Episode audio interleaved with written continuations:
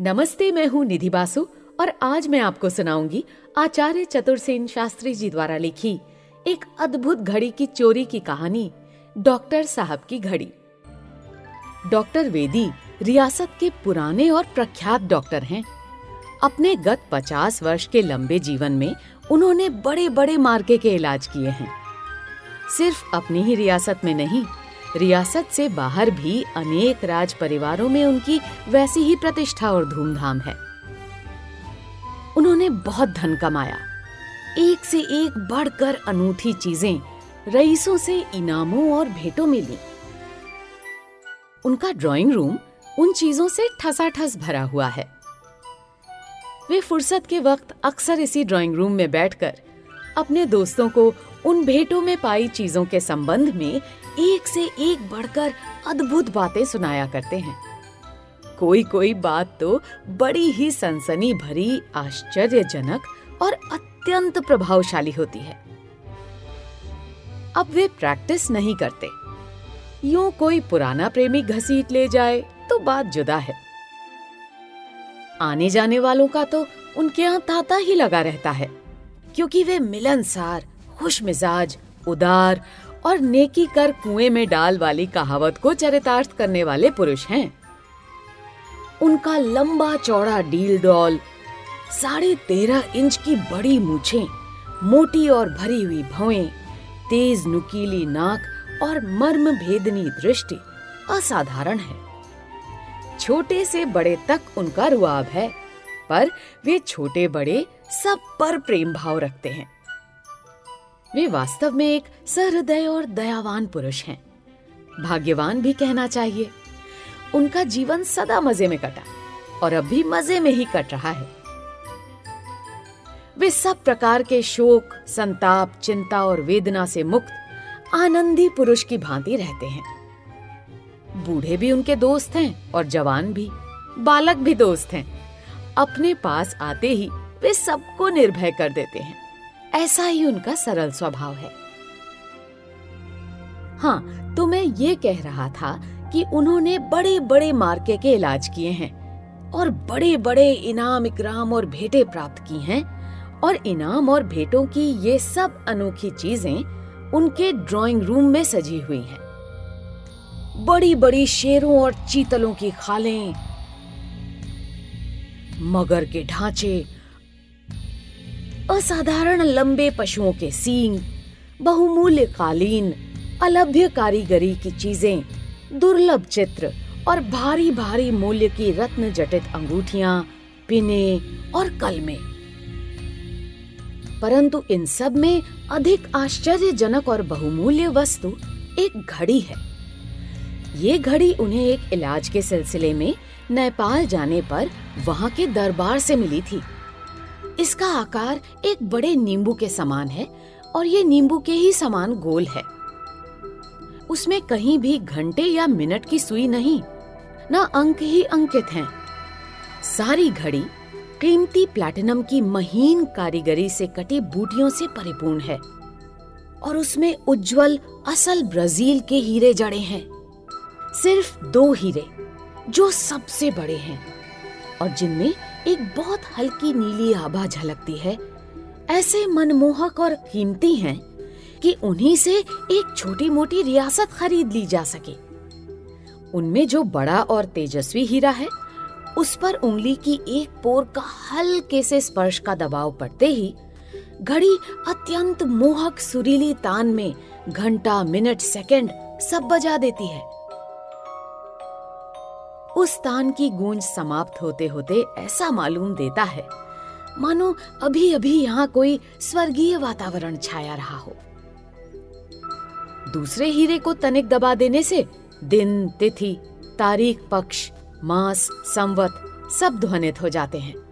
यही नहीं, घड़ी में हज़ार वर्ष का कैलेंडर भी निहित है। हज़ार वर्ष पहले और आगे के चाहे भी जिस सन का दिन, मास और तारीख आप मालूम कर सकते हैं। ऐसी ही वो आश्चर्यजनक घड़ी है जिसे डॉक्टर साहब अपने प्राणों से भी अधिक प्यार करते हैं। कहते हैं, एक बार हुजूर आलीजा महाराज ने पचास हज़ार रुपए इस घड़ी का डॉक्टर साहब को देना चाहा था। इस पर डॉक्टर साहब ने घड़ी महाराज के चरणों में डालकर कहा था। अन्नदाता मेरा तन, मन, धन सब आपका है। फिर घड़ी की क्या औकात है? पर मैं इसे बेच तो सकता ही नहीं। और महाराज हँसते हुए चले गए थे। ये घड़ी स्वीडन के एक नामी कलाकार से नेपाल के लोक विख्यात महाराज चंद्र शमशेर जंग बहादुर ने, जब वे विलायत गए थे, मुँह मांगा दाम देकर खरीदी थी। और अपने इकलौते पुत्र के प्राण बचाने पर संतुष्ट होकर उन्होंने वो डॉक्टर को दे डाली थी। वो घड़ी वास्तव में नेपाल के उत्तराधिकारी के प्राणों के मूल्य की थी। कमरे के बीचों बीच बिल्लौर की एक गोल मेज थी। ये मेज ठोस बिल्लौर की थी। सर्पाकार एक पाए के ऊपर मेज रखी थी। ये मेज खास इसी मकसद के लिए डॉक्टर साहब ने खास लंदन से खरीदी थी। उस मेज पर इटली की बनी एक अति भव्य मार्बल की स्त्री मूर्ति थी। ये मूर्ति रोमन कला की प्रतीक रूप थी, जिसे डॉक्टर साहब ने बड़ी खोज जाँच से खरीदकर उसके हाथ में एक चतुर कारीगर से एक स्प्रिंग लगवाया था, जिसकी ऐसी व्यवस्था थी कि घड़ी हमेशा उस पुतली के उसी हाथ में रखी रहती थी। ठीक समय पर घड़ी के हीरे पर स्प्रिंग का दबाव पड़ता तो घड़ी में ताल स्वर युक्त मधुर संगीत की ध्वनि निकलती। उस समय लगता, जैसे वो ध्वनि उस पत्थर की मूर्ति से आ रही है। डॉक्टर साहब के मित्र घड़ी का ये चमत्कार देख, जब आश्चर्य सागर में गोते खाने लगते तो डॉक्टर गर्वोन्नत नेत्रों से, कभी घड़ी को और कभी मित्रों को घूर घूर कर मंद मंद मुस्कराया करते थे। सावन का महीना था। रिमझिम वर्षा हो रही थी, ठंडी हवा बह रही थी। काले काले मेघ आकाश में छा रहे थे। बीच बीच में गंभीर गर्जन हो रहा था। चारों ओर हरियाली अपनी छटा दिखा रही थी। दिन का तीसरा पहर था। डॉक्टर साहब अपने तीन घनिष्ठ मित्रों के साथ उसी ड्राइंग रूम में बैठे आनंद से धीरे धीरे वार्तालाप कर रहे थे। उन मित्रों में से एक मेजर भार्गव थे, दूसरे दीवान पारक थे और तीसरे एक नवयुवक मिस्टर चक्रवर्ती, आईसीएस थे। एकाएक घड़ी में से मधुर गूंज उठी। मित्र मंडली चकित होकर घड़ी की ओर देखने लगी। डॉक्टर साहब आँखें बंद किए सोफे पर उड़क कर उस मधुर स्वर लहरी को जैसे कानों से पीने लगे। जब घड़ी का संगीत बंद हुआ तो मिस्टर चक्रवर्ती ने कपाल पर आँखें चढ़ाकर कहा, अद्भुत घड़ी है! अद्भुत घड़ी है ये आपकी, डॉक्टर साहिब! ये तो मानो घड़ी की कुछ तारीफ़ ही ना थी। डॉक्टर ने सिर्फ़ मुस्कुरा दिया। मेजर साहब ने कहा, अद्भुत!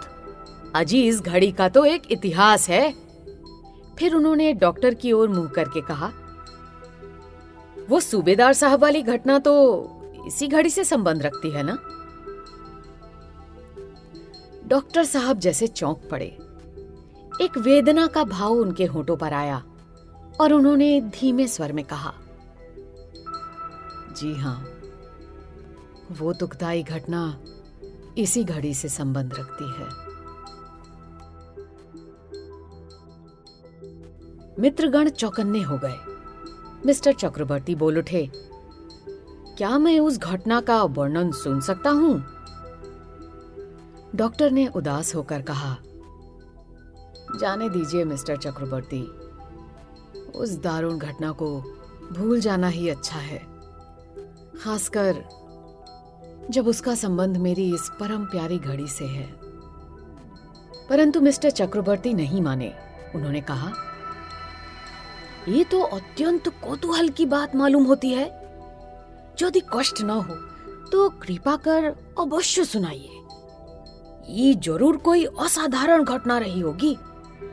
तभी उससे आप ऐसे विचलित हो गए हैं। असाधारण तो है ही। कहकर कुछ देर डॉक्टर चुप रहे। फिर उन्होंने एक एक करके प्रत्येक मित्र के मुख पर दृष्टि डाली। सब कोई सन्नाटा बांधे डॉक्टर के मुँह की ओर देख रहे थे। सबके मुख पर से उनकी दृष्टि हटकर घड़ी पर अटक गई। वे बड़ी देर तक एक टक घड़ी को देखते रहे। फिर एक ठंडी सांस लेकर बोले, आपका ऐसा ही आग्रह है तो सुनिए। धीरे धीरे डॉक्टर ने कहना शुरू किया, चौदह साल पुरानी बात है। सूबेदार कर्नल ठाकुर शार्दुल सिंह मेरे बड़े मुरवी और पुराने दोस्त थे। वे महाराज के रिश्तेदारों में होते थे। उनका रियासत में बड़ा नाम और दरबार में प्रतिष्ठा थी। उनकी अपनी एक अच्छी जागीर भी थी। वो देखिए, सामने जो लाल हवेली चमक रही है ना, वो उन्हीं की है। बड़े ठाट और रुआब के आदमी थे। अपने ठाकुर पने पे उन्हें बड़ा घमंड था। उनके बाप दादों ने मराठों की लड़ाई में कैसी कैसी वीरता दिखाई थी, वे सब बड़ी दिलचस्पी से सुनाया करते थे। वे बहुत कम लोगों से मिलते थे। सिर्फ़ मुझी पर उनकी भारी कृपा दृष्टि थी। जब भी वे अवकाश पाते, आ बैठते थे। बहुधा शिकार को साथ ले जाते थे और हफ़्ते में एक बार तो बिना उनके यहाँ भोजन किए जान छूटती ही ना थी। उनके परिवार में मैं ही इलाज किया करता था। मैं तो मित्रता का नाता निभाना चाहता था और उनसे कुछ लेना नहीं चाहता था। पर वे बिना दिए कभी ना रहते थे। वे हमेशा मुझे अपनी औकात और मेरे मेहनताने से अधिक देते रहे। मेरे ऊपर उन्होंने और भी बहुत एहसान किए थे। यहाँ तक कि रियासत में मेरी नौकरी उन्होंने लगवाई थी। और महाराज आलीजा की कृपा दृष्टि भी उन्हीं की बदौलत मुझ पर थी। वास्तव में बात यह थी कि मैं उनका बहुत अदब करता था। उनका व्यक्तित्व ही ऐसा था। फिर मुझ पर तो उनके बहुत से एहसान थे। एक दिन सदा की भांति वे इसी बैठक खाने में मेरे पास बैठे थे। हम लोग बड़े प्रेम से धीरे धीरे बातें कर रहे थे। एकाएक मुझे ज़रूरी कॉल आ गई। पहले तो सूबेदार साहब को छोड़कर जाना मुझे नहीं रचा। परंतु जब उन्होंने कहा कि कोई हर्ज नहीं, आप मरीज़ को देख आइए, मैं यहाँ बैठा हूँ, तब मैंने कहा, इसी शर्त पर जा सकता हूँ कि आप जाएँ नहीं। तो उन्होंने हंसकर मंजूर किया और पैर फैलाकर मज़े में बैठ गए। मैंने झटपट कपड़े पहने, स्टेथोस्कोप हाथ में लिया और रोगी देखने चला गया। रोगी का घर दूर न था। झटपट ही उससे निपटकर चला आया। देखा तो सूबेदार साहब सोफे पर बैठे बैठे मज़े से ऊंग रहे। मैंने हंसकर कहा, वाह, आपने तो अच्छी खासी झपकी ले ली। सूबेदार भी हंसने लगे। हम लोग फिर बैठकर गपशप उड़ाने लगे। उसी दिन पाँच बजे मुझे महलों में जाना था। एकाएक मुझे ये बात याद हो आई और मैंने अभ्यास के अनुसार मेज पर घड़ी को टटोला। तब ये बिल्लौर मेज मैंने नहीं खरीदी थी। वो जो ऑफ़िस टेबल है, उसी पर एक जगह ये घड़ी मेरी आँखों के सामने रखी रहती थी। परंतु उस समय जो देखता हूँ तो घड़ी का कहीं पता ना था। कलेजा धक से हो गया। अपनी बेवकूफ़ी पर पछताने लगा कि इतनी कीमती घड़ी ऐसी अरक्षित जगह रखी ही क्यों? मैं तनिक व्यस्त होकर घड़ी को ढूँढने लगा। मेरी घड़ी कितनी बहुमूल्य है, ये तो आप जानते ही हैं। सूबेदार साहब भी घबरा गए। वे भी व्यस्त होकर मेरे साथ घड़ी ढूँढने में लग गए। बीच में भांति भांति के प्रश्न करते जाते थे। परंतु ये निश्चय था कि थोड़ी ही देर पहले जब मैं बाहर गया था, घड़ी वहाँ रखी थी। मैंने उसे भली भांति अपनी आँखों से देखा था। पर यह बात मैं साफ़ साफ़ सूबेदार साहब से नहीं कह सकता था, क्योंकि वे तब से अब तक यहीं बैठे थे। कहीं वे ये ना समझने लगे कि हम ही पर शक किया जा रहा है। खैर घड़ी वहाँ न थी। वो नहीं मिलनी थी और नहीं मिली। मैं निराश होकर धम्म से सोफे पर बैठ गया। पर ऐसी बहुमूल्य घड़ी गुमा देना और सब्र कर बैठना आसान ना था। भांति भांति के कुलावे बांधने लगा। सूबेदार साहब भी पास आ बैठे और आश्चर्य तथा चिंता प्रकट करने लगे। उन्होंने पुलिस में भी खबर करने की सलाह दी। और नौकरों चाकरों की छानबीन करने की भी। परंतु मेरा सिर्फ़ एक ही नौकर था। वो बहुत पुराना और विश्वासी नौकर था। गत पंद्रह वर्षों से वो मेरे पास था।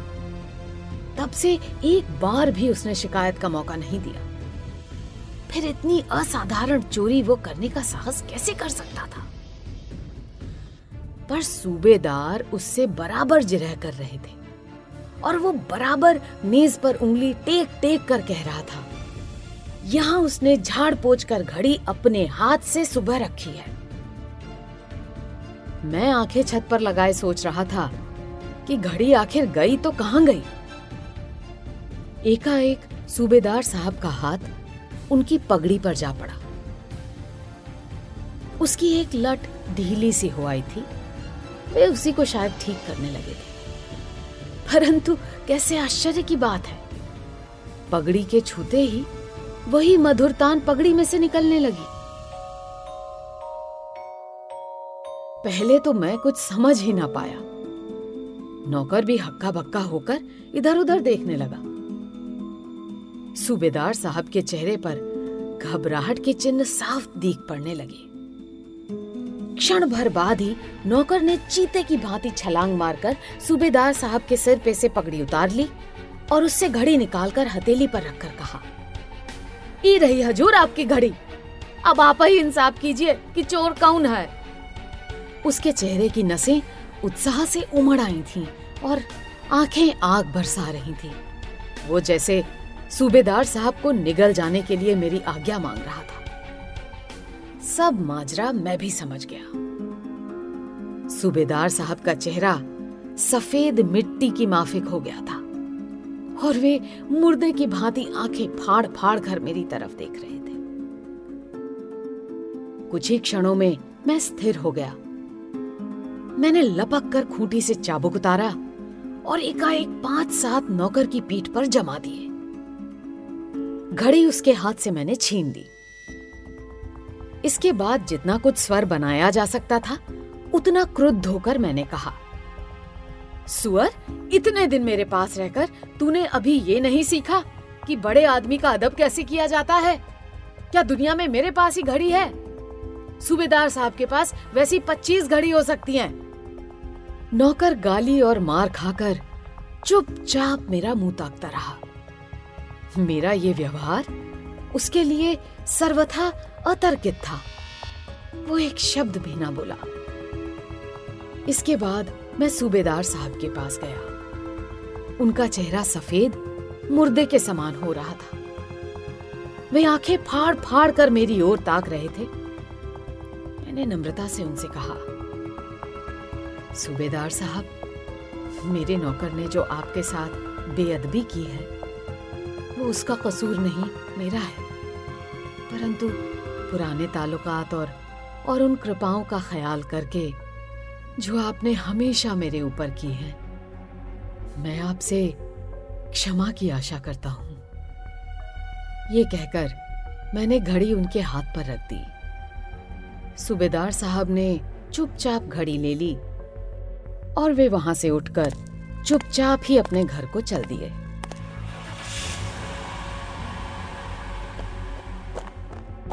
मैं द्वार तक उनके पीछे दौड़ा, परंतु उन्होंने फिर मेरी ओर आँख उठाकर भी नहीं देखा।